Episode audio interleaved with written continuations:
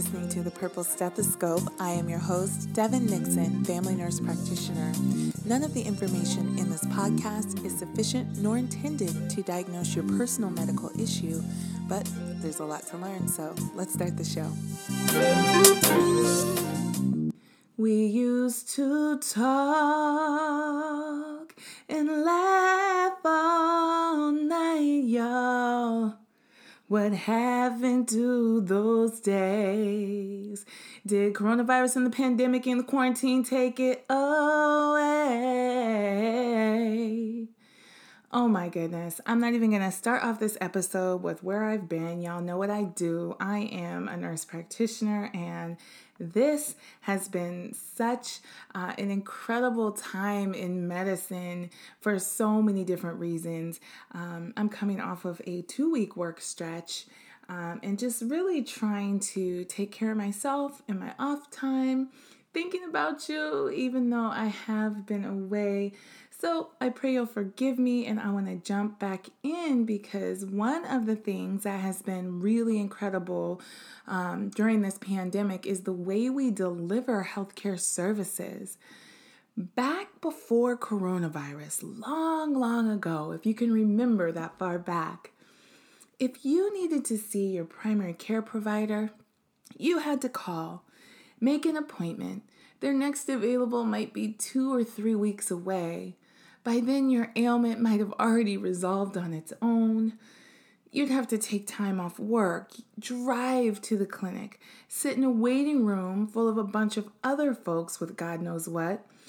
Finally, get roomed and vitaled, and your provider would come in for a whole, what, 10 minutes, 15 if you're lucky? That was the model that we were all working off of prior to the pandemic and one of the things that we recognized right away is that that model was no longer sustainable. With folks that are older in age or have a lot of other chronic diseases being at higher risk for an unfavorable outcome should they contract SARS CoV 2, we didn't want to just be bringing people in for routine checkups and and for anything really that we could manage remotely. Telemedicine is not new, it's not um, a new concept. We've been delivering this kind of care in quite a few different ways. If you know somebody who has a pacemaker, um, they may be delivering information through uh, a monitor, a box in their bedroom uh, that sends it into the clinic and it gets reviewed by a clinician who may call them if there's adjustments or changes to be made and, and may not call them. Just schedule them for the next routine uh, remote check. Other ways that we have used telemedicine in the past is uh, calling into nurse lines if you've ever had a, a, sick child after hours and didn't want to take them to the emergency department, you may have called the nurse phone line or the number on the back of your insurance card where you talked with a nurse and got recommendations whether you needed to take your child in right away or whether you could follow up the following day or the following week. So, telemedicine's not new at all. Um, but there's really been a boom in the demand for it because, understandably so, people don't want to leave their homes. And when they do leave their homes, the last place they want to come is to a hospital or medical center, and rightfully so. The beautiful thing that has come out of all this is it has forced some of our healthcare systems to utilize this tool that's kind of been sitting around or used in really um, basic ways, we got to a point where 90% of the visits in our practice were being conducted via telemedicine. That is amazing. If you're an environmentalist, think of how many cars weren't off on the road. Um, if you're somebody who works full time and has difficulty getting time off, I've seen patients on their lunch break while they're sitting in their car. It's really been a wonderful way to expand the delivery of healthcare. So I wanted to um, make a podcast episode all about telemedicine, what it's good for, what it's not good for, how you can access it yourself. Um, and things of that nature because let's be real nobody can really say how long we're going to be in this situation. Um, hopefully we will turn a corner soon and, and be able to get back to some things um, that we enjoyed previously but we've learned some things we don't have to go backwards on some things and i i personally think telemedicine is one of those things that we need to make use of moving forward not just let it be a covid-19 pandemic thing but you know you think of low income or underserved um, folks, and, and a lot of folk, these folks are also essential workers, right? They can't always take the time off and come in. And so what happens? Screening tests don't get done. Care gets delivered later when symptoms become unbearable. There's a lot of undesirable outcomes for that kind of a thing. So telemedicine really shouldn't be something that we just tuck back under the rug when the pandemic is resolved. Is it a pandemic anymore? Is it an epidemic now? I'll have to look into that. Sorry. Just just thinking, thinking in my head. I'm so used to saying pandemic, but it seems like things are getting better um, in other parts of the world. So telemedicine can be synchronous or asynchronous. And that means you can talk to your provider in real time via video or telephone, or, and that would be called synchronous. Asynchronous would be like you send them a message, a couple hours or days later, they respond to you. Um, that falls under the umbrella of telemedicine as well. Okay, full stop. I'm at home. It was really hot today, um, and I just had to wait for things to cool off. Um, my children don't sound like children anymore, they sound like grown men. So if you hear what sounds like a bunch of dudes fighting or yelling at each other, that would just be my teenage sons playing 2K. so thank you for understanding that. But telemedicine um, can be synchronous or asynchronous. So, when would you want an asynchronous visit versus a synchronous visit? If you have a simple medication refill, that's a perfect thing to message, whether it's through your patient portal, whether it's through a messaging system uh, of an app that your healthcare company uses, um, or whether it's leaving, calling and leaving a message. Hey, you know, just calling in, I need a refill on uh, my hydrochlorothiazide. I guess I probably could have picked an easier name a refill on my lisinopril. How about that? And, um, you know, you've got 10 days of medication left. You know that they're going to get to it in the next 10 days and refill it. Boom, boom, done. You don't have to schedule anything in particular. It just goes out, it's delivered, and it gets taken care of. That's asynchronous. Another thing um, that you might be able to do asynchronously is like request a letter. Um, a letter for time off work, a letter um, that you are more at a higher risk of an unfavorable outcome from, you know, should you contract COVID 19.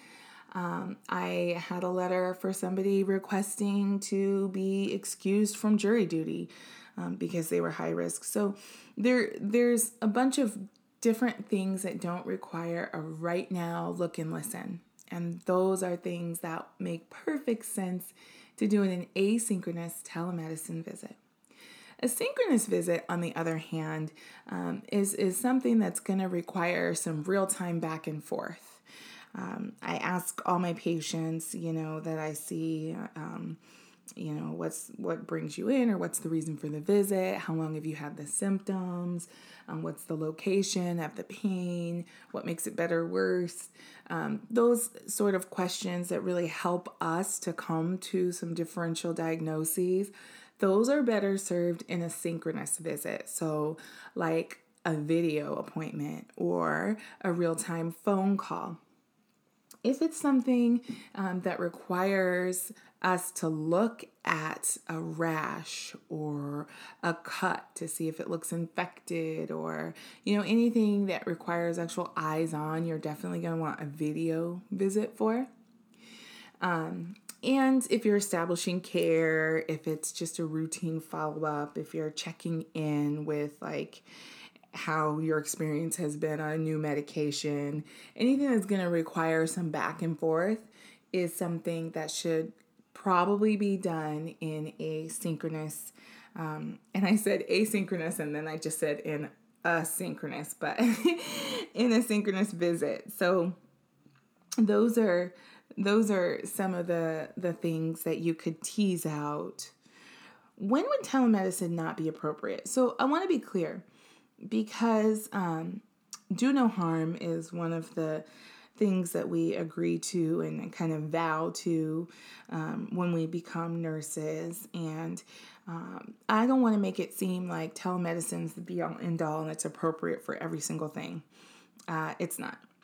If you might think you have pneumonia, that's not something that they're going to be able to diagnose via telemedicine because that will require the provider to put their stethoscope to your chest, to your back, listen to your breath sounds, and make the diagnosis.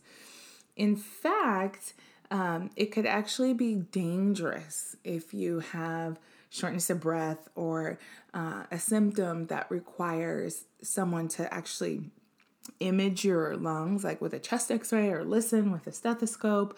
Like it could be dangerous to try to whittle that down over a telemedicine appointment and and a good telemedicine provider is going to tell you that. They're gonna they're gonna let you know or screen you beforehand to the appropriateness of um, using the, the telemedicine delivery for your problem um, anything that requires a physical examination, pretty much, is not something that you're going to want to do uh, via telemedicine. That said, when was the last time you went into your provider's office and they did a physical examination? Think about that. When was the last time they listened to your heart and your lungs and pressed on your belly and, you know, moved your limbs around? It's not something that most medical visits actually require. Um, I uh, work in a cardiology practice, so I listen to hearts all the time. I press on legs looking for edema. I listen to lungs and I, you know, estimate jugular venous distension. And those are things that I need to do physically hands on with the patient in the office. Um, but in a primary care role, when I wear that hat, uh, there's a ton of things like young adults who are considering different birth control options or uh, wanting to talk about depression or anxiety or um, just generally trying to establish care and figure out like okay how can i get a handle on what my right now health status is? Those are all things that we can uh, do via telemedicine, and we can do them well and in a much more convenient way for you and in a safer way in the midst of uh, the, the COVID 19 pandemic. So just think about. Um, what your access to telemedicine might be. Do you have a nurse line or, um, available? Do you have a patient portal available? Does your provider's office offer video visits? Um, and if they do, is it something that requires a full day off of work? I have had to cancel so many appointments because I thought I could leave the hospital in time to make it. Turns out I couldn't. But guess what? I could have made it to my car. I could have made it to a break room or another private area and would have loved to, actually. So, with the bad comes something good, and telemedicine, in my opinion, is that good thing. One one of those good things. I I hope that you all have had other positive experiences, um, spending more time with your families, reading some books you've been putting off, um, studying things of interest. But the reality is, a lot of us um, ha- our work has changed. The way we work has changed. the work we do has changed, and for a large amount of people, whether they're working or not, has changed. And that's tough because if you lost your job during this pandemic, um, it's not just income, it's it's benefits, it's other things that are health promoting. Um, and, you know, I've always, every time I've changed jobs, which has been twice in a couple decades, but they send you some Cobra thing like, hey, you can keep your insurance, but it's going to cost you $1,500 a month. Well, um, that wasn't affordable when I was working full time, so there's certainly no way and I could afford to pay that kind of a bill um, now. And there are other ways to get uh, health care other than by being employed and insured. Um, there are low income and sliding scale clinics. If you've never visited freeclinics.com, I put it in the show notes every single episode because uh, at the end of the day, while I'm interested in all kinds of stuff, um, the purpose of this podcast is to increase health literacy, increase um, access to healthcare, and people's understanding of, of how to access healthcare. Freeclinics.com, you search by state and then by county, and you can find clinics in your area sometimes they're not free, sometimes they are um, low cost or sliding scale. But hey, if you lost your job and you don't have any income, you're gonna do okay on the sliding scale, you know? Um, one of the things that has frustrated me immensely over the course of my career is when people lose their insurance and can no longer get medication that they need to um, keep their blood pressure in check or their blood sugar in check or a mental health condition in check. It's just, it's so maddening, you guys, um, because it's like we care about you as a person as long as you're producing. If you're working, great. If you're not, eh. And that's something that's always bothered me. Um, I actually just finished up a lecture for some nursing students all about considerations of care in the African American patient. And um, it was one of those things where people can easily say, well, why do we have to do a whole talk on African American? We treat all of our patients the same. But if you look at outcomes, guys, if you look at the health equity gap, everybody's not doing the same. Everybody's not coming out the same. Everyone's not finishing the same. And I want to actually stop and rattle off some stats um, that really kind of drive this point home. I, it's like I knew a lot of these things and we know these things um, in, in theory, but we don't actually have numbers that back them. So I'm going to read you some of those numbers just to kind of drive the point home of how um, outcomes in healthcare are not equitable um, racially. They're not racially equitable. In Maryland, African Americans are 84% more likely than whites to be diabetic, about 25% more likely to die from heart disease or stroke, nearly three times more likely to die from asthma, two and a half times more likely to die from prostate cancer, nearly 10 times more likely to contract HIV AIDS, and 15 times more likely to die from it. In Maryland, African American women are two and a half times more likely to die during pregnancy, twice as likely to die from cervical cancer, and 39% more likely to die from breast cancer. Notice I said to die from, to die from, not to get. Um, I'm sure you've heard the terms morbidity and mortality. Think of morbidity as incidence, how many people have it. Think of mortality as how many people die from it. Morbidity and mortality are measurements used to kind of assess who is most at risk for different diseases. And what you heard were mortality rates for African Americans in Maryland. And that was from a paper called The Greatest Gap Health Inequity in Baltimore Um, I'll put a link in the show notes for that if you guys want to take a closer look at that. Why do I even bring something like that up when I'm talking about telemedicine? well, a lot of those mortality rates have to do with late diagnosis.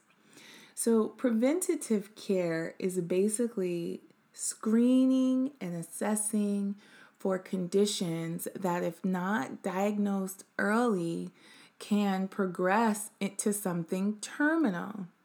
So, let's talk about that breast cancer statistic because that was kind of wild, right?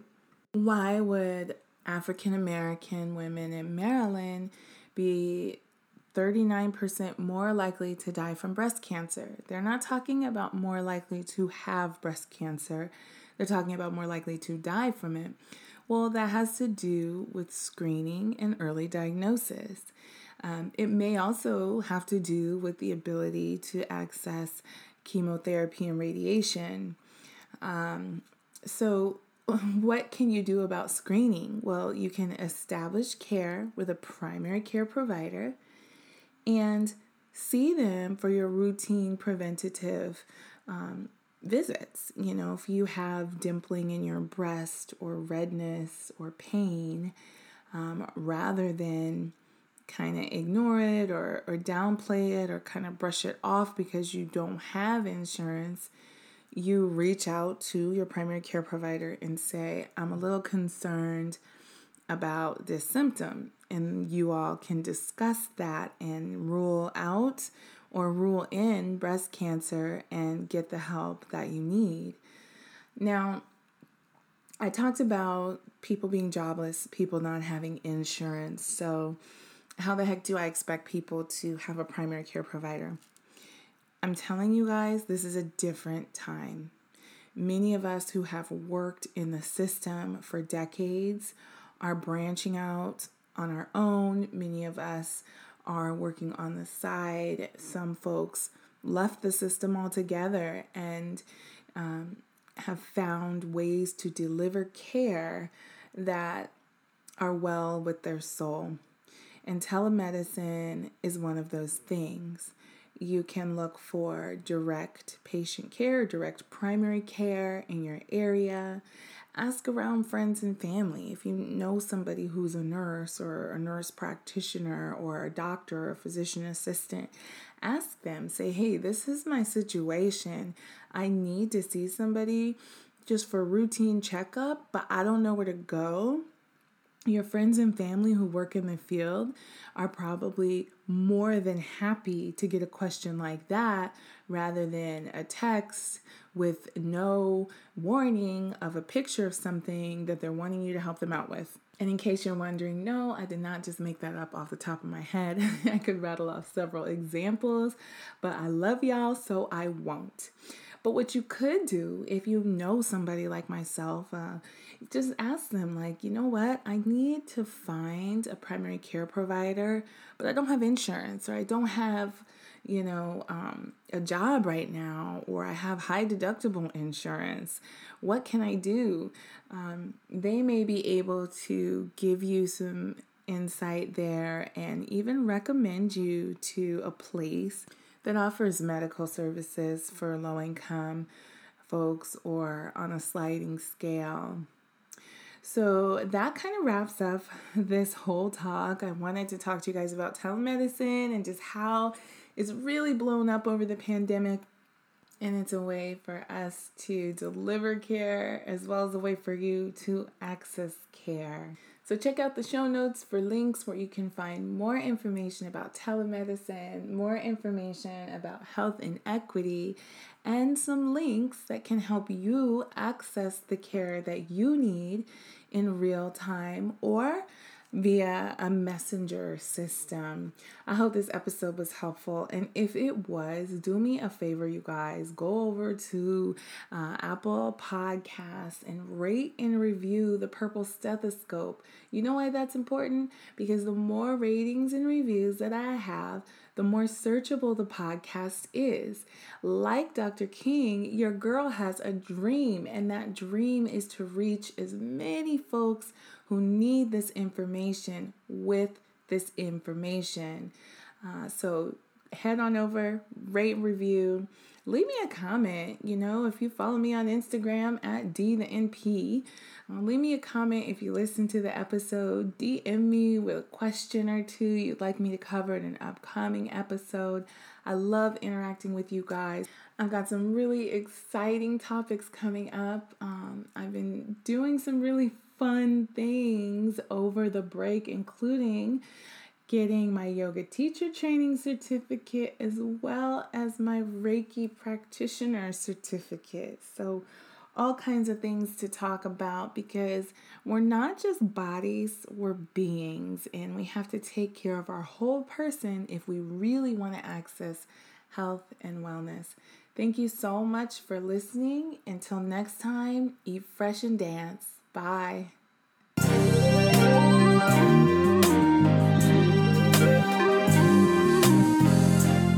Thank you for listening to the Purple Stethoscope. I'm your host, Devyn Nixon, family nurse practitioner. You can find me on social media at D the NP. That's on Twitter, Facebook, Instagram, and now Patreon. If you liked what you heard, go ahead and share this episode and then head over to Patreon to see how you can further support this work.